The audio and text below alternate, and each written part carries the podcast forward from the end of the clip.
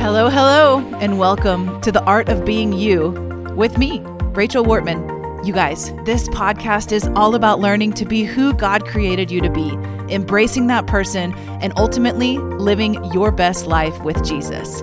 We've got a lot of great content today, so let's get to it in the art of being you. Welcome, welcome, welcome to the art of being you. I am so excited to have you here for the next little bit with me, really diving into what does it look like to become the best version of you. And I don't mean that there is some fancier, nicer, sort of 2.0 version to yourself. What I mean is that there is an aspect of your spirit that Jesus has put inside of you. And when you live from that place, you are your best self. Even if your physical appearance doesn't change, the things that are your pet peeves don't change, that you're living from the spirit. And that is the way to be who you are. So, today in this episode, I want to talk about something we have never really dove into. Dove in? Is that even a word? Oh my goodness. But we've never really, you know, walked into this murky water of what does it mean to let go of being a judgmental person. So, here's what happened to me. A few weeks ago, I was scrolling on Facebook, as one does, even more so during this bizarre season that we're living in. And I came across a thread of a post that I thought was interesting. And I was reading the comments because, you know, we all do that. And someone had written, let me back up. This post was about masks, whether or not you should wear face masks in public. So someone had written in the comments that they had chosen not to wear a mask. High five, you do you, whatever. But they were feeling like they were getting a whole bunch of looks from other people. And what they said in this comment was something to the effect of, you wouldn't believe how many judgmental stares I got. And when I read this, I started thinking, this is a pervasive issue in the evangelical church world, in the postmodern world, in the first world uh, of this that we perceive what people are thinking about us so much more than what they actually are thinking about us. I should put it this way when I read that post, my actual first thought was, how on earth do you know they were actually judging you? What if they just looked at you? What if they looked at you and you couldn't see their face because half of it was covered with a mask? What if they looked at you and the micro expression that you interpreted as judgment was actually their own sense of frustration? Maybe they don't want to be wearing a mask and felt obligated to, and they're looking at you and thinking, oh, I wish I had done something different, none of which is actually judgment. So it got me thinking. You know, there's this interesting scripture in Matthew chapter 7 that doesn't get talked about nearly enough. And I think this is rampant in our American culture. And I'm going to read it to you Matthew chapter 7, verses 1 and 2. And if you've never heard this before, uh, I'm so sorry, but we're about to blow this up and get some good insight about it. Here's what it says I'm reading from the ESV, the English Standard Version. Judge not that you may not be judged. For with the judgment you pronounce, you will be judged. And with the measure you use, it will be measured to you. All right, what is this even saying? Well, I want to read it to you from the Passion Translation, which has a different bent. It's not necessarily word for word translation, but it gives you sort of the heart and feel of the verse. Here's what it says same passage, Matthew 7, verses 1 and 2 from the Passion Translation. Refuse to be a critic full of bias toward others, and judgment will not be passed on you. Hello. For you'll be judged by the same standard that you've used to judge others. The measurement you use on them will be used on you. Why is this not the main verse all of us are memorizing? Listen, this issue of being a judgmental person is often more so prolific with women than with men, but I know a lot of men who are very judgmental as well. So it's not really gender specific as much as it's focus specific. What is Jesus telling us in this passage? He is saying unequivocally there is an effect when you cause judgment on someone else. And what is that effect? That you yourself will be judged. Think about it like this judgment is like a spiritual boomerang. You may cast it on other people, but you better have your arms up because it's coming right back for your face. So, I want to talk slight tangent about the natural laws in the world.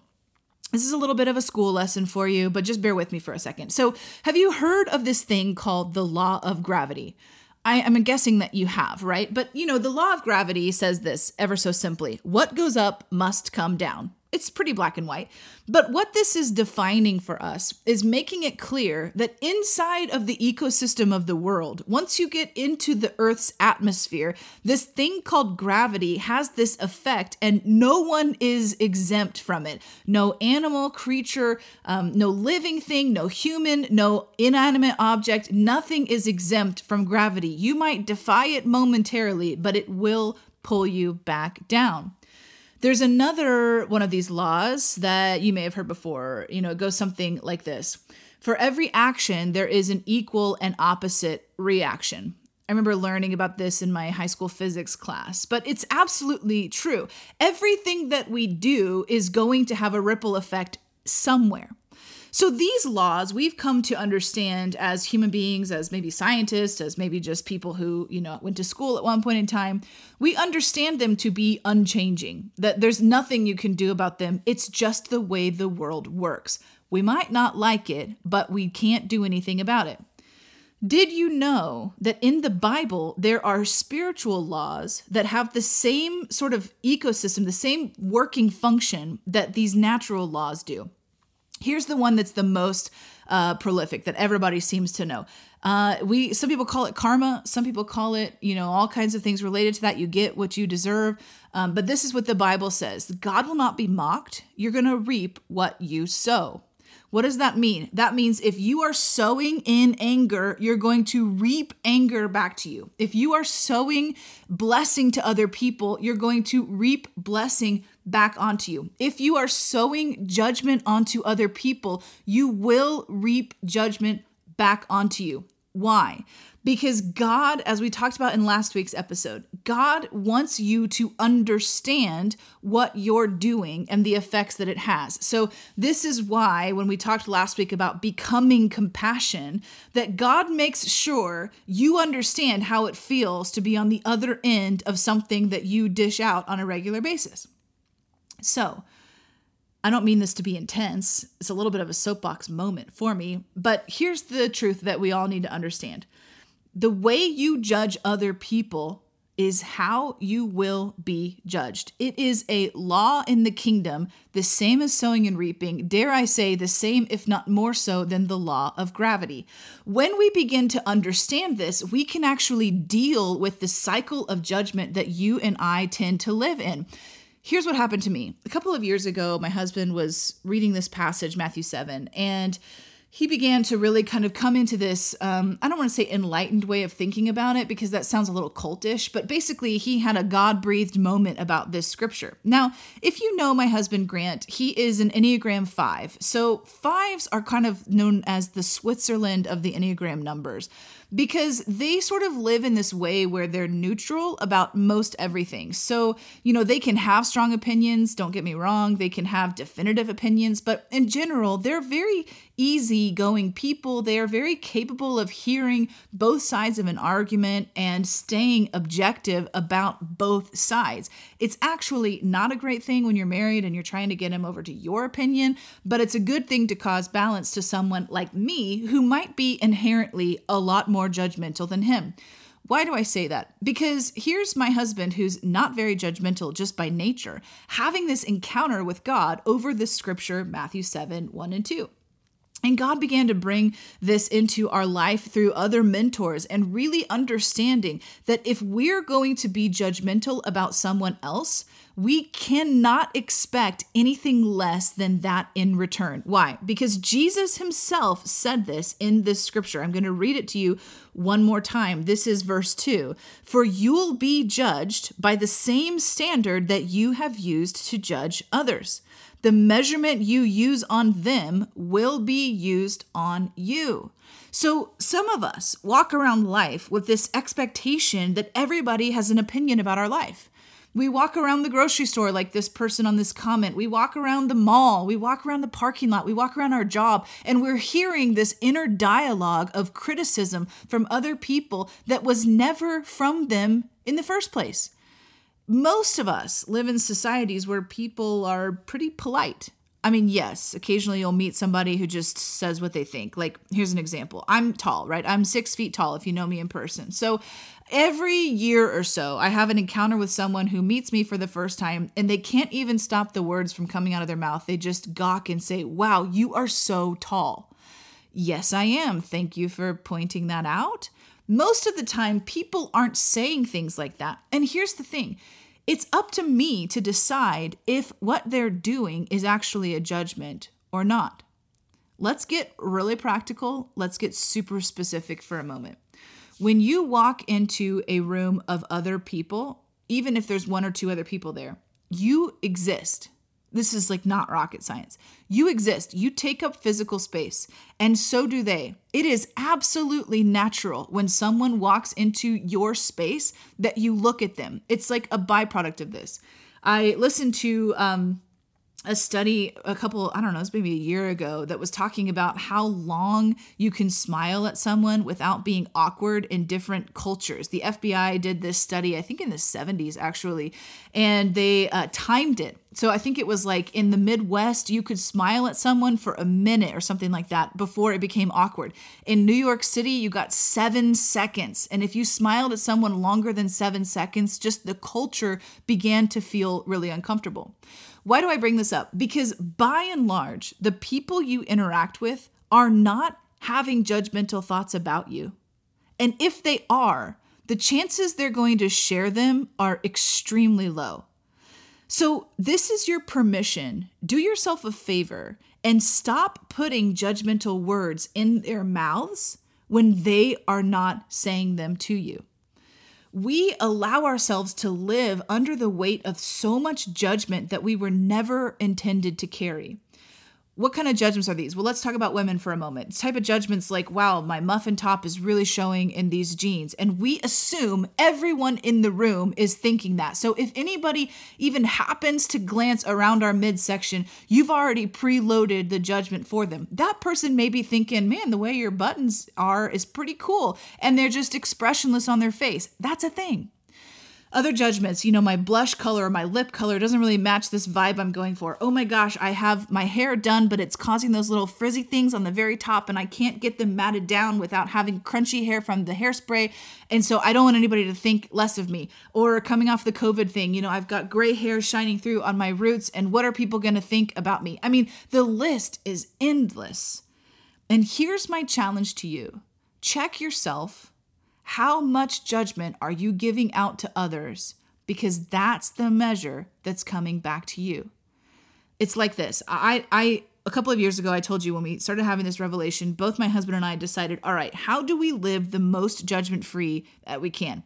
Now, I want to say a note here. Some of you are probably listening to this and thinking, doesn't the Bible say we're supposed to judge sin? Yes, we are supposed to judge what's sin. We're supposed to judge prophetic words. We are not supposed to judge people. And if we do judge people, we have to do it in a way that we ourselves would be comfortable being judged that way. Here's where it gets uber tricky, guys. This is a spiritual law. So God is listening. I don't mean that in some sort of negative big brother kind of way. I just mean it's a fact. He is everywhere. He's omniscient, he's omnipresent. You cannot escape him, right? So when you're in your bedroom and you're going off on Sally Jane because she did something that really irked you, you are stepping into judgment. And so here's my point it's fine if you do that, okay, fine, but you cannot expect that that's not coming back to you in one form or another. The thing about spiritual laws is that we don't always get to determine when the return happens. It's like when you throw a boomerang, you don't get to determine at exactly what time the boomerang is going to turn. I mean, maybe you do. I don't know much about boomerangs. But the truth is that it's going to turn towards you and it's probably going to be at the least opportune moment. So, if you're like a Facebook troll, if you're an internet troll, and you just love to stir the pot online by leaving comments for people's stuff because, you know, it's fun for you. For some people, it is. I'll never get it, but whatever. Then you lose the right to complain when someone comments negatively on your page. Why? Because the measure with which you judge, you will be judged. So, where am I going with all of this? The abundant life that Jesus has made available to us actually includes living free of the judgment of man. But it begins with you cutting the cycle of judgment that you have enacted. We all have done it. So don't hear this as like, you know, you're some terrible person or anything like that. We have all done it, but we all have to take responsibility for it. So I grew up in a culture where it was very normal to be judgmental about people. You know, uh, that was like like if you're not talking about somebody in judgment, then what are you even talking about? And uh, I know that's ridiculous and hard for me to admit, but that's how it was. So, when I really started dealing with this in my heart, it actually began by understanding that the gift of discernment often feels like being judgmental. And I knew I had this gift on my life. I, I, actually have known from a very young age, I just didn't know what to call it. And then I went through this season in my 20s where multiple people kept affirming this gifting in my life, saying things like, you know, Rachel, you you really have the gift of discernment. And I'm like, cool, that sounds fun, you know. I wanted it to be a different gift, but you can't, you know, take what you get. And uh, and so I began to ask the Lord, how do I steward this gifting? How do I grow in it? And one of the things I kept coming into was this understanding that discernment and judgment can almost feel the same when you're getting started and using this gifting. So you might not know when you're discerning whether someone's in the flesh, the spirit, or there's a demonic spirit behind whatever is happening. And it can very easily feel like you being judgmental. Why is that bad? Because when you're being judgmental, you can easily feel like you're doing something in your Holy Spirit giftings. So I knew if I'm going to steward this gift well, I have to deal with judgment in my heart. Here's what I did to start Lord, forgive me for every judgment I have cast upon other people. You know, the truth of the matter is, there were some specific moments that God brought to mind. The Holy Spirit was like, this one in particular, you need to renounce in the Spirit. I think it's in the book of Proverbs where it says a curse without cause can't stand. And and what that means is that, you know, sometimes things stick on people and they don't stick on others and and we as humans will probably never understand why. But the Holy Spirit would bring this up and say, "Hey, you were really unkind to this person. You need to break that one off." Even if I was unkind in the privacy of my bedroom talking to my husband, God saw it. And it mattered because it was coming out of the state of my soul. So I began to break the cycle of judgment. I asked the Lord to forgive me for casting judgment on this person or that person. And then I asked Him to break the effects of what I had sent out in the world. Um, you can do this with word curses as well. You know, what's a word curse? A word curse is essentially like a declarative statement about someone's identity. Um, I've had so many of them said over me, it's almost comical, but they're, they're the kind of words that stick in you. They, they last in you. I, I mentioned this last week when we talked about inner healing a little bit. And so, what we have to do is ask the Holy Spirit to disempower those words. You can also do this if you're the ones speaking the word especially in your home. Your kids, your spouse, they need to hear you take ownership for the judgment you've cast on them because I'm just telling you, they haven't forgotten. So, as it goes on, I started dealing with this in my heart. And then a funny thing happened. I actually felt less judged on a daily basis. And the thing is, at this point in my life, I've been actively doing this for many years. I very rarely feel judged by someone. And I actually forget that the bulk of us live in a state where we do feel judged regularly. That's why this comment on Facebook, there's nothing about it. You know, I don't even know the person who wrote it. But the thing about it that stuck out to me was oh my goodness, what if there was no judgment being cast? But this person has maybe had a pattern of judging others and therefore was receiving it back in that moment. Or they're so convinced of other people's opinion about them that that's their knee jerk reaction. Listen, nobody may have said this to you recently, and so I'll be the first one. No one else's opinion matters except Jesus and your spouse, really, at some level. But no one's opinion really matters. So when we give them the power to like basically we give them power by saying I feel judged by you. The whole cycle gets really murky when we begin to feel like you know, I can't get out of this, or people are always out to get me, or no one is ever going to celebrate me, or I'm never going to get to a point where people just embrace the message that I have, or whatever the thought is that's on your mind. Could it be stemming back to the cycle of judgment on your life? I want to read this verse to you one more time out of the book of Matthew, chapter 7, verse 1 and 2. This is again from the Passion Translation. And this is my challenge to all of you listening. Refuse to be a critic full of bias toward others, and judgment will not be passed on you. For you'll be judged by the same standard that you've used to judge others. The measurement you use on them will be used on you. Does this mean that you cannot judge what's bad behavior and right behavior? Of course not. Of course you can do that. But it's a different thing than casting judgment upon someone by saying they're ridiculous, by saying they're stupid, by saying they're you know, don't know what they're talking about by giving by not giving them the benefit of the doubt.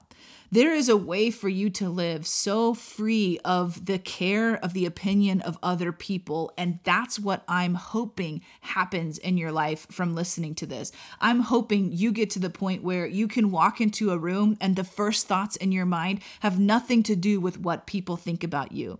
Because the statistics all show Nobody is thinking about you nearly as much as they're thinking about themselves. And if they are thinking about you, the chances they're going to do something about those thoughts are so low, it's not worth your time. So listen, hear me, friend. You do not have to live under the judgment of other people or yourself for that matter.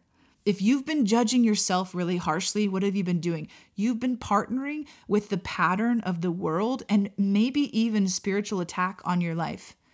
And then you're in this cycle that has to do with you because you're judging yourself and then you're receiving the backlash of yourself. Is it God wanting you to be judged in the measure? Not necessarily. It's Jesus highlighting the way it works.